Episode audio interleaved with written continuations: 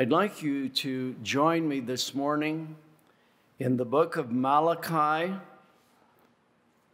Malachi, whatever you want to call it. Malachi chapter three, verse eight through twelve. Will a man rob God? Yet you have robbed me. But you say, wherein have we robbed you? And then God answers, in tithes and offerings. You are cursed with a curse, for you have robbed me, even this whole nation. Bring all the tithes into the storehouse, that there may be meat in my house, and prove me now herewith, saith the Lord of hosts, if I will not open you the windows of heaven and pour you out a blessing, that there shall not be room enough to receive it. And I will rebuke the devourer for your sakes, and he shall not destroy the fruits of your ground. Neither shall your vine cast her fruit before the time in the field, saith the Lord of hosts. And all nations shall call you blessed, for you shall be a delightsome land, saith the Lord of hosts. Now, the last time I spoke, I spoke on giving, on tithing. And I don't get any offerings from this church. I don't get any kind of support from this church. I want you to know that. I'm God sustained, we'll say that. But tithing is a very, very important issue. God loves us, and he wants the best for us. He is the one who ordained tithing. And everything in heaven and earth belong to God. Do you agree? Everything in heaven and earth, it belongs to God. He created it. And he's blessed us to be able to use it. But he requires of us the tenth of our labors, and he does that for our good. We need to give. It's in our nature to want to gather and heap to ourselves and make our own way. That's man's nature. And we put our trust in ourselves rather than in God himself. And God wants us to see the importance of the tithe, giving the tithe. And you say, well, I don't have very much money. Well, the tithe is a portion. It's a percentage. It's ten percent of whatever income you have. And God wants us all to learn how to freely give what belongs to him. It belongs to him. Now, we are to tithe to the storehouse, which is our local church, and God intends the tithe for the needs of the church and its outreach. The early church, rather than government, provided for the care of the poor and the widows. In the early church, they took the tithes that were gathered together by the church, and they used it to take care of the poor that had nothing and widows. that had nothing. And God wants us to understand his ways. Love is manifested by obedience. In John chapter fourteen, verse fifteen and twenty-three, if you love me, keep my commandments. We can say how much we love the Lord, but we will prove that we love him by keeping his commandments. And Jesus answered and said unto him, if a man love me, he will keep my words, and my Father will love him, and we will come to him, and we will make our abode with him. Now, I was a pastor for a number of years in a place called Starville. That wasn't the church name we gave to the church. It was the name of Four Corners, and the church was on one of those corners, so it was called Starville Church. And um, when we were there, there was a woman there who said they didn't have enough money to tithe. Have you ever felt that way? I've felt that way at times, but we always put tithing as the first thing that we paid when we received any income. And this woman said they didn't have enough money to tithe. And I responded to her that we could not afford not to tithe because we didn't have enough income to supply our needs. And that was the truth. We didn't have enough to make ends meet. Yet the Lord gave us enough because we put him first. We put him first. And I want to challenge, if any of you are having a difficult financial time, put God first. The first thing my wife and I always paid was our tithe. That was the first thing. And God never let us go without. And we didn't beg from other people. They didn't know our situation. But God was faithful. And he will be faithful to his people if we will obey God's ways. Tithing was always the first thing that we took out of our income before other bills were paid. God was always faithful. He was always faithful. We never borrowed from tithe. I know people that, you know, get their tithe put away, and then they borrow from it. Well, that's not quite the way it works. God's expecting it in the offering on Sunday or Wednesday, whatever, and he wants us to be faithful.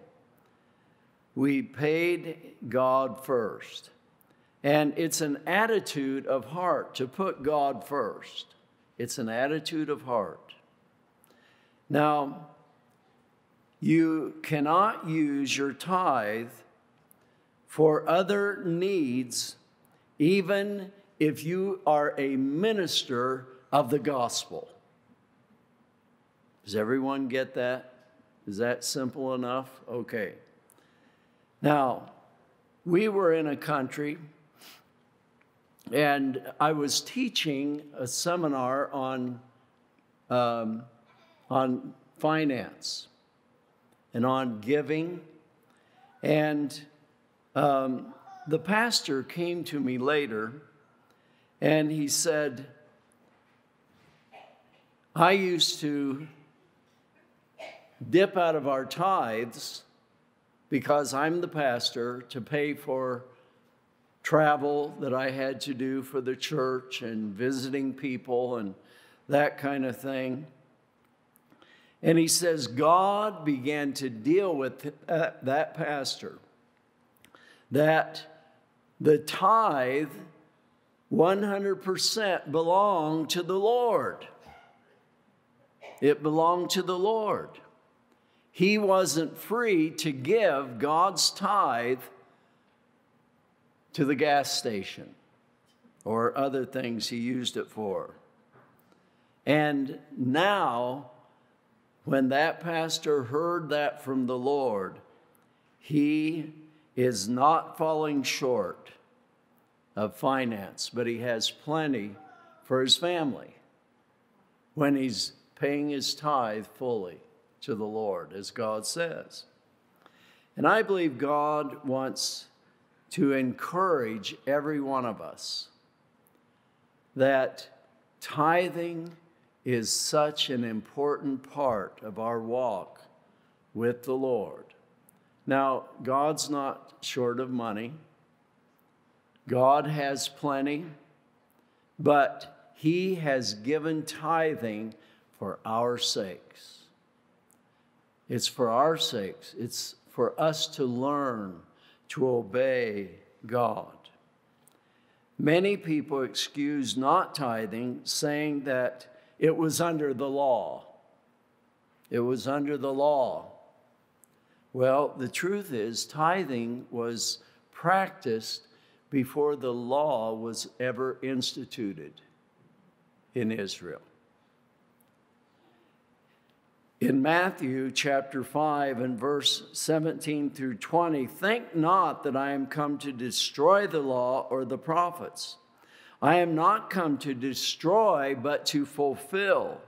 For verily I say unto you, till heaven and earth pass, one jot or one tittle shall in no wise pass from the law till all be fulfilled.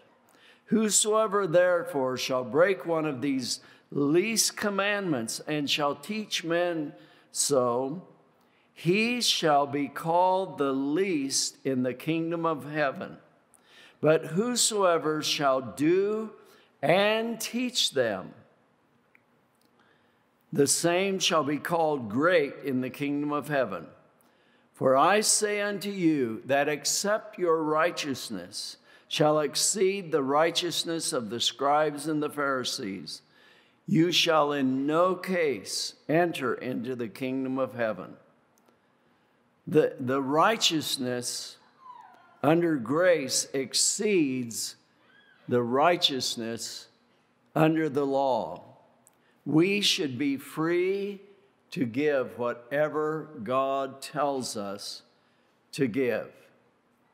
Now, I want to tell you right now, I'm not taking any offerings after this message.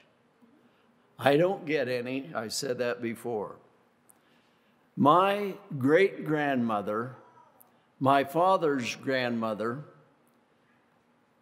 was accustomed to giving, and, and I want to explain first, she was a widow, she lived alone, and she had a very small portion of income.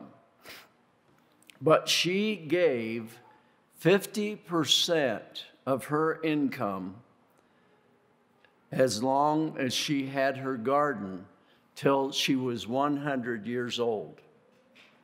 She gave fifty percent of her income. And, you know, God wants us to learn that we can give more than we think we can. And I'm not trying to stir up money for the church. I, I don't know if the church has got a lot of money or not. I have no idea. But I do know this. What you have is going to be impacted by how you obey God in giving. And I want to see everyone here prosper in God's ways. It's very, very important.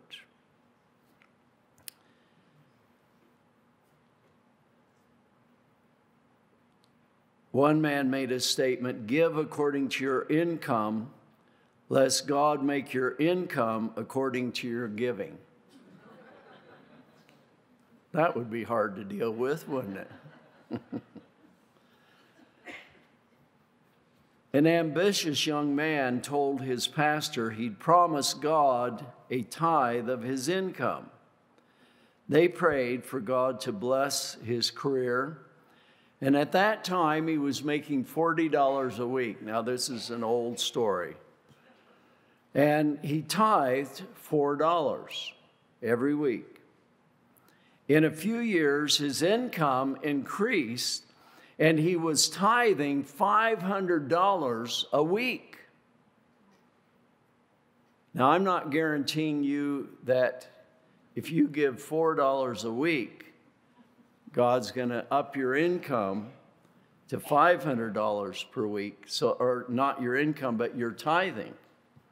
Well, this young man was tithing for five hundred dollars a week, and he called on the pastor to see if he could be released from tithing what he had promised. It was too costly now, five hundred dollars a week just for tithe, but he was making a lot of money. And the pastor replied, "I don't see how you can be released from your promise. But we can ask God to reduce your income to forty dollars a week. Then you'd have no problem tithing four dollars a week." Oh my.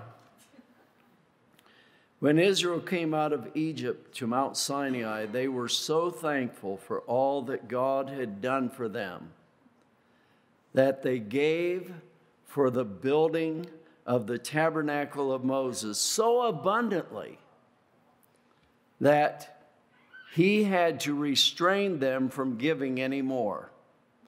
They, they were so generous because of God's goodness to them, and they gave more than was needed for the building of the tabernacle that Moses was going to build.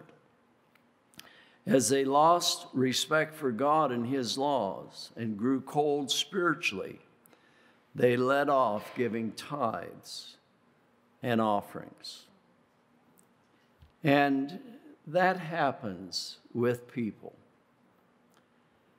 But the giving of the tithe released the blessings of God upon the nation of Israel in the days of Hezekiah, after that they had been in a backslidden state. They were so thankful to be back in with God that they gave tremendous offerings. Moreover, he commanded the people that dwelt in Jerusalem to give the portion of the priests and the Levites, that they might be encouraged in the law of the Lord. And as soon as the commandment came abroad, the children of Israel brought in abundance, the first fruits of corn and wine and oil and honey and all of the increase of the field. And the tithe of all things brought they in abundantly. And concerning the children of Israel and Judah that dwelt in the cities of Judah, they also brought in the tithe of oxen and sheep. Now, you don't have to bring in oxen and sheep. And the tithe of holy things which were consecrated unto the Lord their God. And they laid them up by heaps. And in the third month they began to lay the foundation of the heaps and finished them in the seventh month. And when Hezekiah and the princes came and saw all that was heaped up as offerings unto the Lord, they blessed the Lord and his people Israel. Then Hezekiah questioned with the priests and the Levites concerning the heaps. And Azariah, the chief priest of the house of Zadok, answered him and said, "Since the people began to bring the offerings into the house of the Lord, we have had enough to eat and have left plenty. For the Lord has blessed his people, and that which is left in this great store. They had plenty when they were reaching out with their offerings that really belonged to God. It, it brought plenty, so the priests were not going hungry. And God wants us to learn his ways. He wants us, you know, when, when we read these things in the scripture, he wants us to put them in practice in our lives so that God can prove himself to us. And he wants to do that to every one of us, even the children. Even the children. When I was a child, I learned to give a tithe, and I've never stopped. And I thank God for his faithfulness. Now, there are enemies to, uh, to obedience to God. There are enemies. And I want to talk to you about a couple of these enemies that are enemies to obedience to God.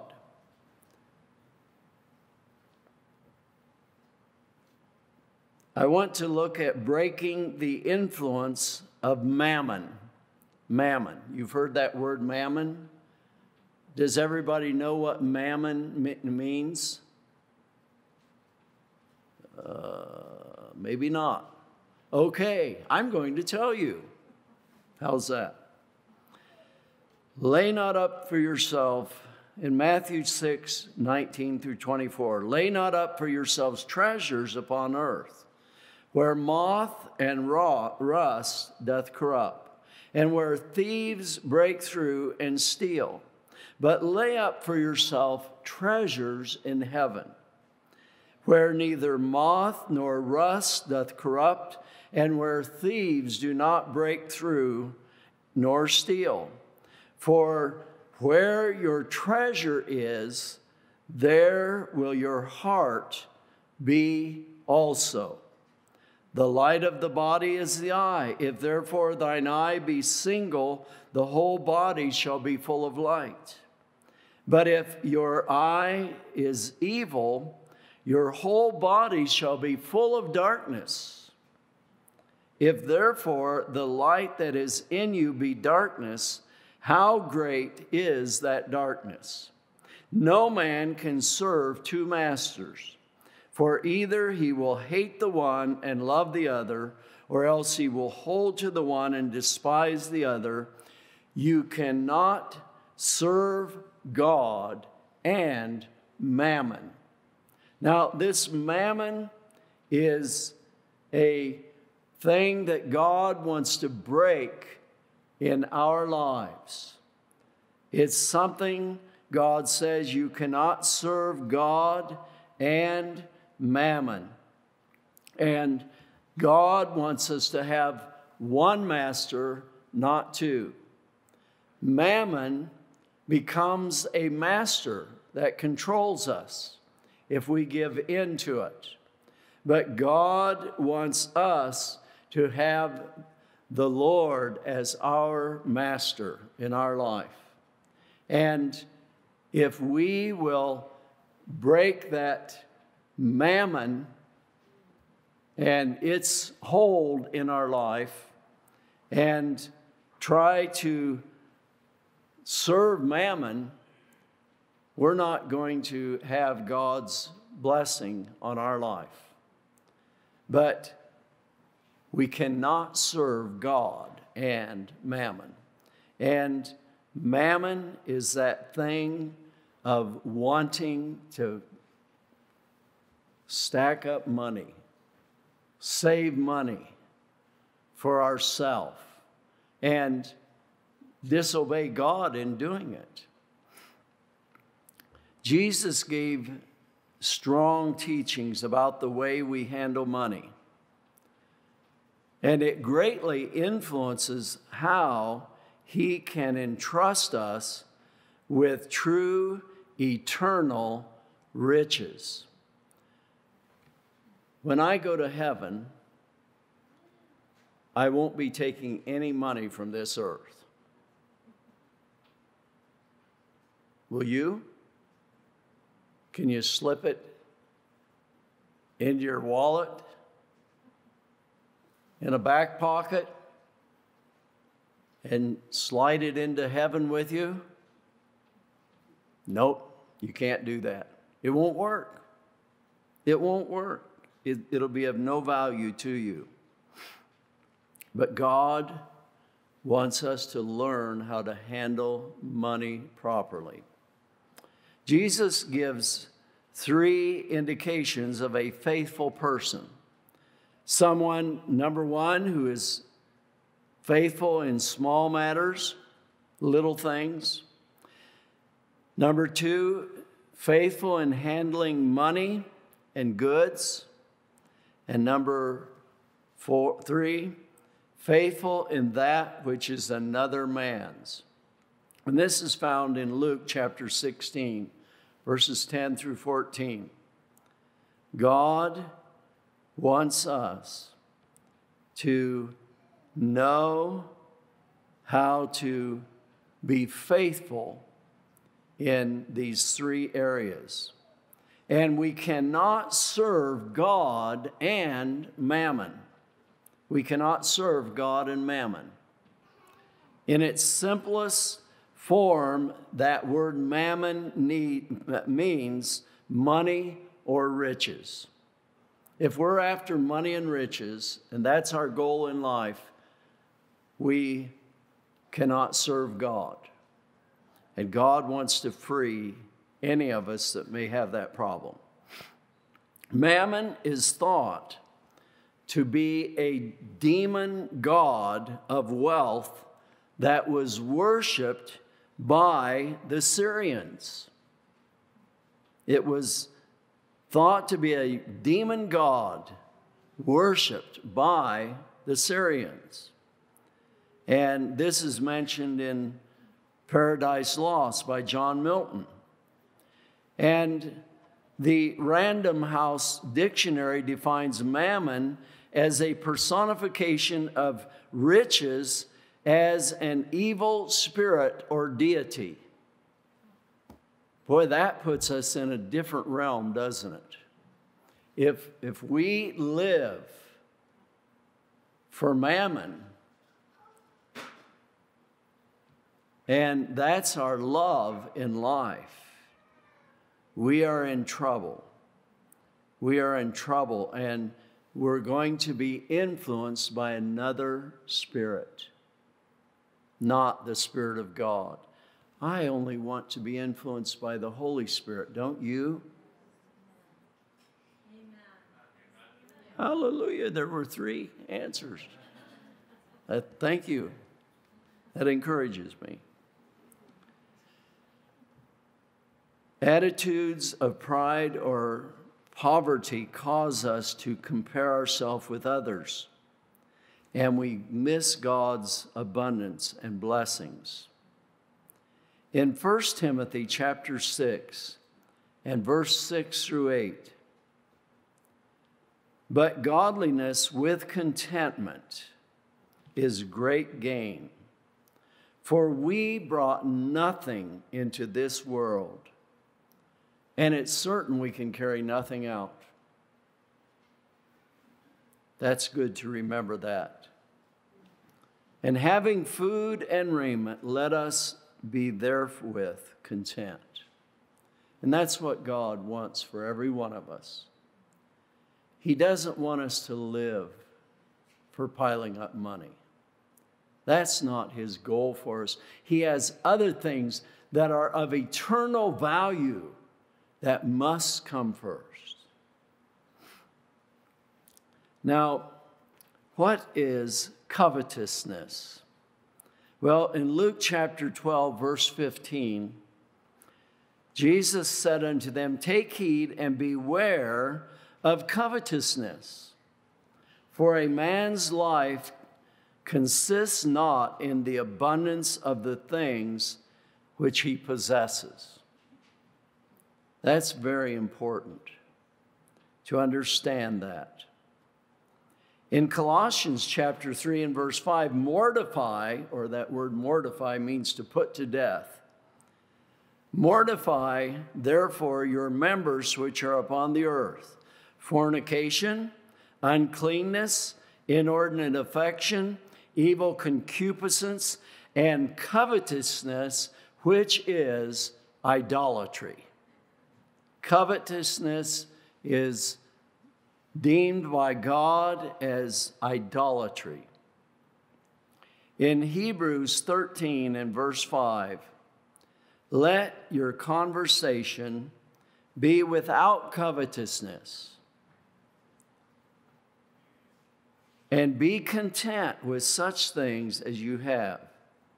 For he has said, I will never leave you nor forsake you.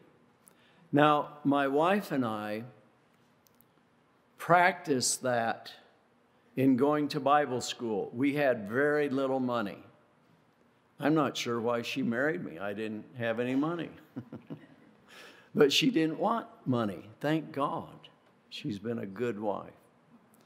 And, uh, but we went through Bible school and we had very little. All the time we were praying, Lord, will you supply for us? And God was faithful, and we finished Bible school with all of our classes paid for, all of our books paid for. See, God was looking after us because we were paying our tithes, as God said to do.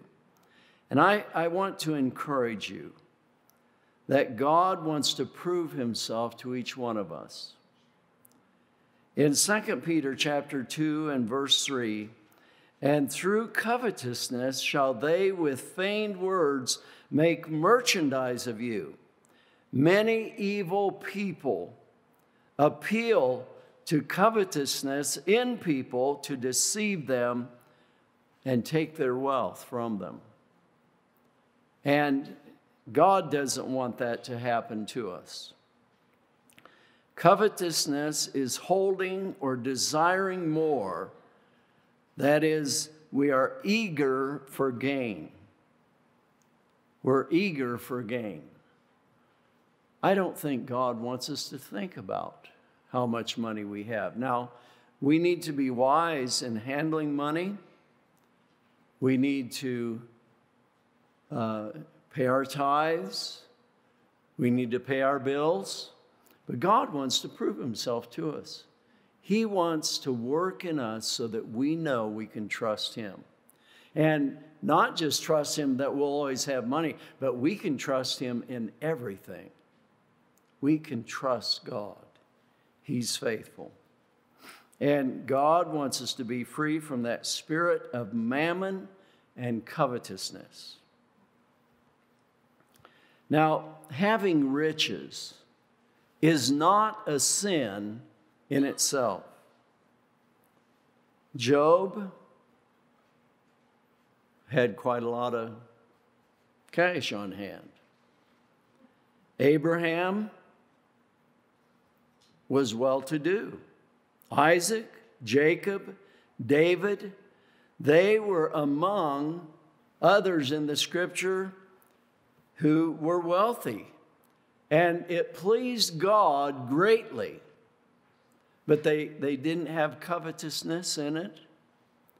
They were not seeking to grab all they could. But God blessed them. Now, if God has blessed everyone here, I'm as happy as can be.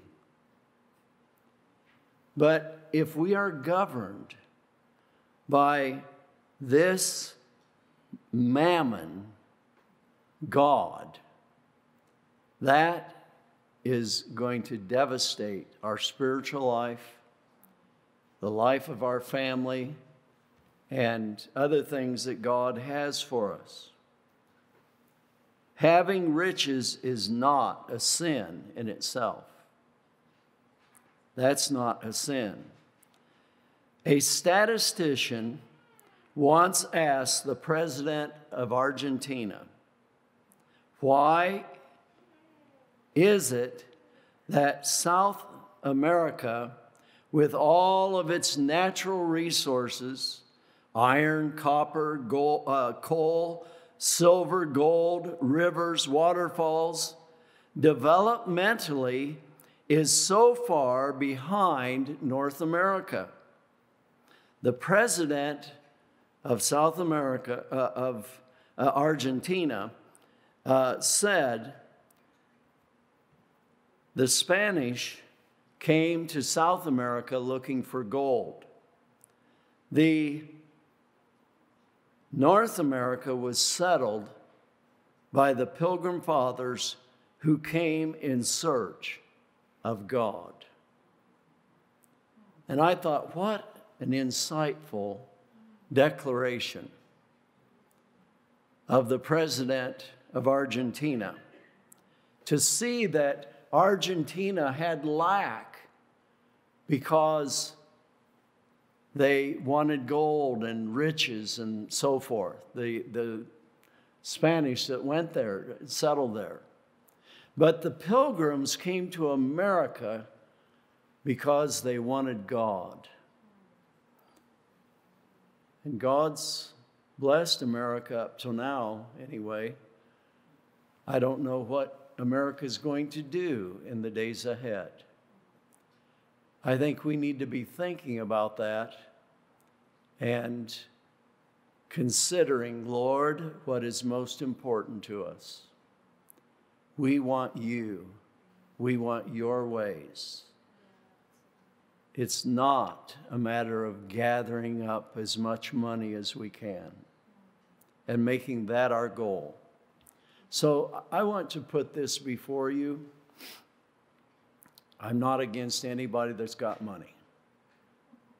Not at all. I, I pray for people that don't have enough because God wants to give us enough. Amen? He wants to see that, that we have what we need. And he wants to show himself faithful to us if we'll put him first. If we'll put him first, he will prove himself to us. Let's pray together, shall we? Heavenly Father, you are so faithful. You're so good. And Lord, I know in some ways it's not nice to talk about money, but it's part of your word. It's part of your teachings. And Lord, I want to see everyone in this flock prosper in your ways, because they understand your ways and they respond to you and obey you. Lord, bless this church. I pray, Lord, that you will multiply the size of this church many times. And Lord, that you'll provide everything that's needed for every family, that there will be no want, no lack, because we understand that you've called us to give of our income. And Lord, we want to honor you. We want to obey you and please you. We bless your people now in Jesus' name. Amen.